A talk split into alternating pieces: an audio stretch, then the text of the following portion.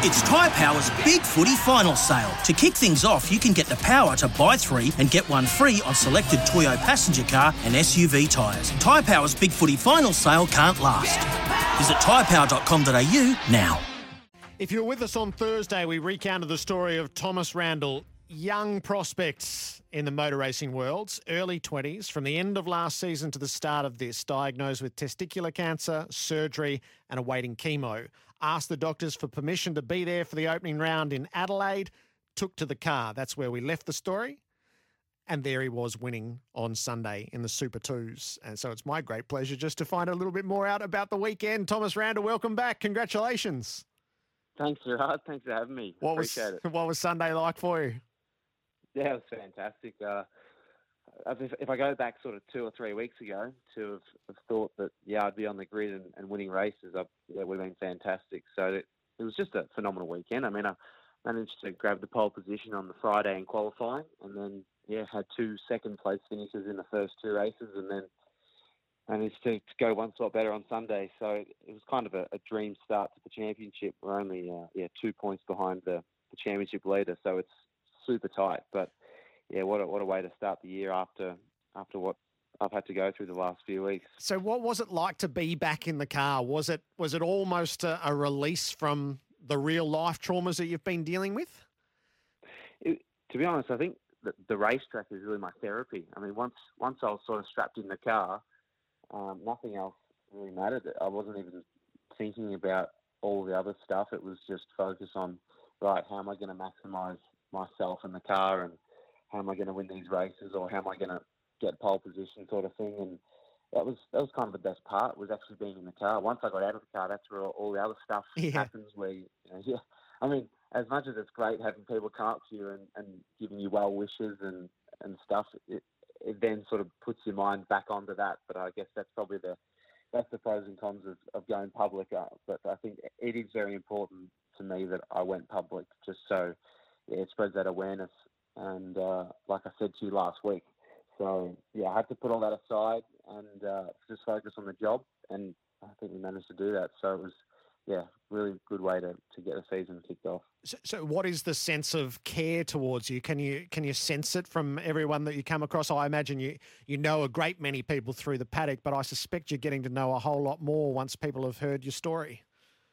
Yeah, absolutely, and I think it actually sort of tells you like who your true who your true friends are, and you can see from yeah some people you thought that might have said something uh, who didn't, and and also if you flip that around, people who you didn't think would have come up to you actually did and and wanted to have a conversation with you. So yeah, I think it going through something like this, yeah, I think really tells you or you can find out yeah, who you who the real people matter, if you know what I mean. Yeah.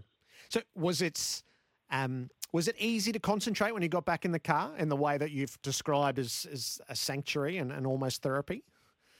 It was actually, yeah. I, I didn't really know how, it was going to be going into the weekend. I had, um, for example, Riana Crean, who's one of the pit, pit lane reporters there. She interviewed me on the Wednesday, but she, she messaged me about a week ago saying, look, I know it's going to be a, a tough weekend uh, in terms of off track. You're going to have a lot of people um, coming up to you, and you probably want to sort of lay, lay low in a sense. But I think I, I handled it quite well. And yeah, once, once I got in the car, um, it wasn't even the thought. It was just, yeah, once helmet's on, strap, strap in the seat, just focus on on going as fast as I can. And, and yeah, that was the best thing, really. It, it was sort of, you know, half an hour or 45 minute windows of just not a, not a care in the world and trying to make a race car go as fast as it can around the Adelaide street circuit. Did you have a bit of family there on the weekend?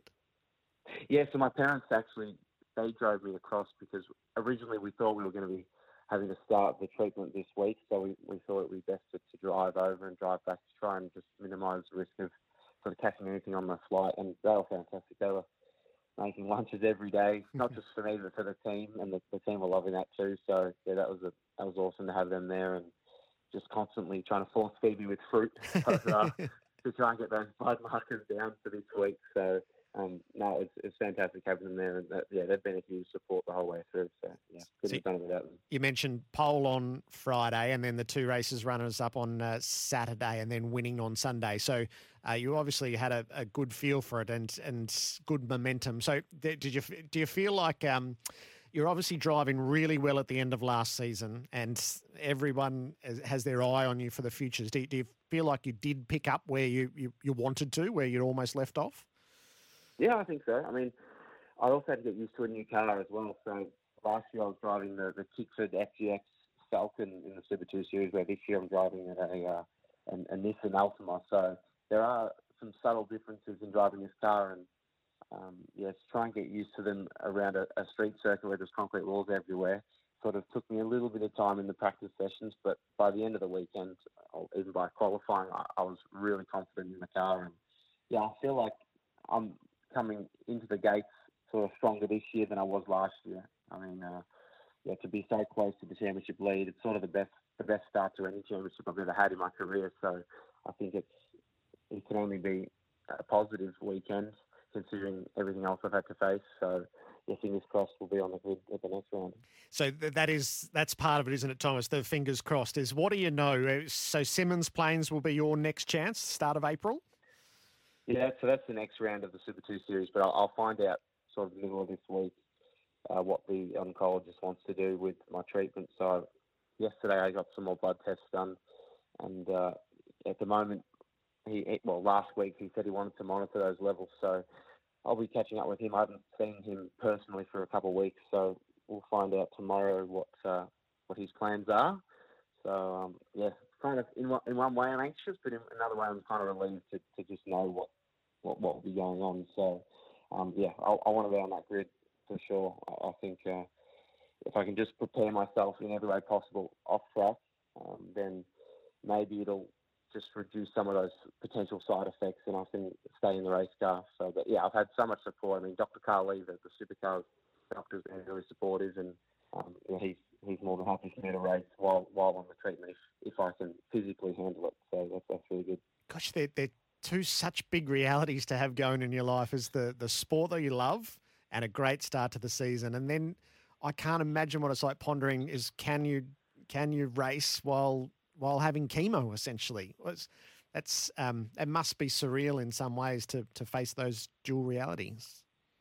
Well, it's certainly something I've never had to experience before. Yeah. So, um, but I think that the main thing is just to try and um, I wouldn't say put it aside because it is such a big part of my life now, but just try and do as much as I can as if nothing's changed, if that kind of makes sense. Like just just try and plan the year out as if as if nothing's changed, and if if I do have to do this at some point, then I'll have to put those other things aside. But I mean, like next week, I've got university starting back, so I, I want to go back and and do my classes there, and then yeah, have the racing planned for for Tasmania. We also want to be on the grid at the Grand Prix. There's the new S5000 category, so we, we really want to be on the grid for that, which is only two and a half weeks away.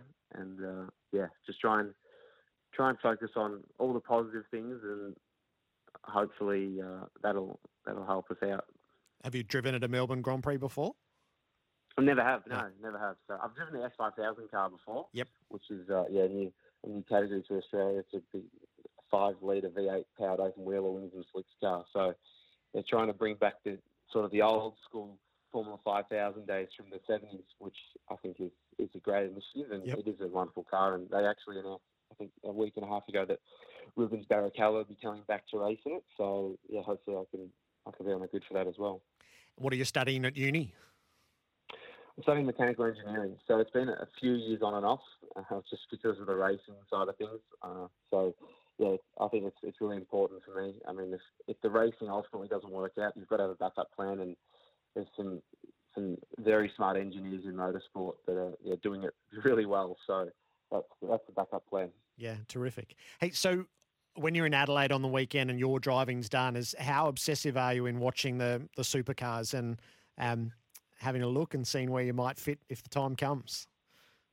Well, we actually because we drove over, uh, we we literally drove back straight after the race. But right. we, we, had the race. I had the race on the laptop on on the KO. Yeah. So we were. I was pretty pretty invested in that. And then on the Saturday, yeah, I was over in the main game garage with with uh, Nick Percat watching on. So um, I'm pretty invested there, considering that's where I want to be. So you've got to show that you you're interested. Otherwise, you really don't belong there. I don't think. Mm. So um, yeah, getting the results in the feeder category is really important to, to move up to the main category as well. Mm. Uh, if with your determination, I've got no doubt you'll get there. Thomas, it's been great to get to know you over a couple of chats, and the very best of luck with what's to come in the next few weeks. Hopefully, you are on the grid in Melbourne, and then uh, with the championship as it resumes for you in Symmons Plains at the start of April. Good luck.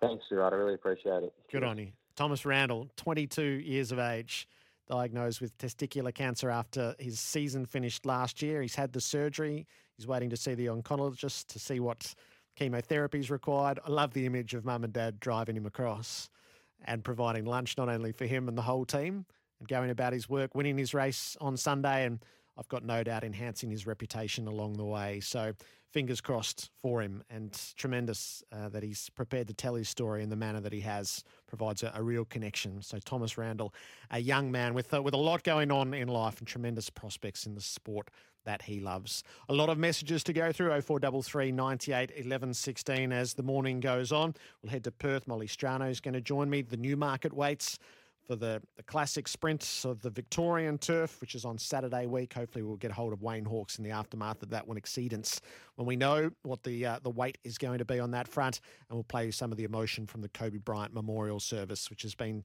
taking place at the Staples Centre over the last couple of hours, televised on ESPN. That is all ahead of us. Life's busy. Take this deck. There's heaps to do on it, like um, polishing off this wine. That's tough. Life's pretty good with a Trex deck. Composite decking with no hard maintenance. Trex, the world's number one decking brand.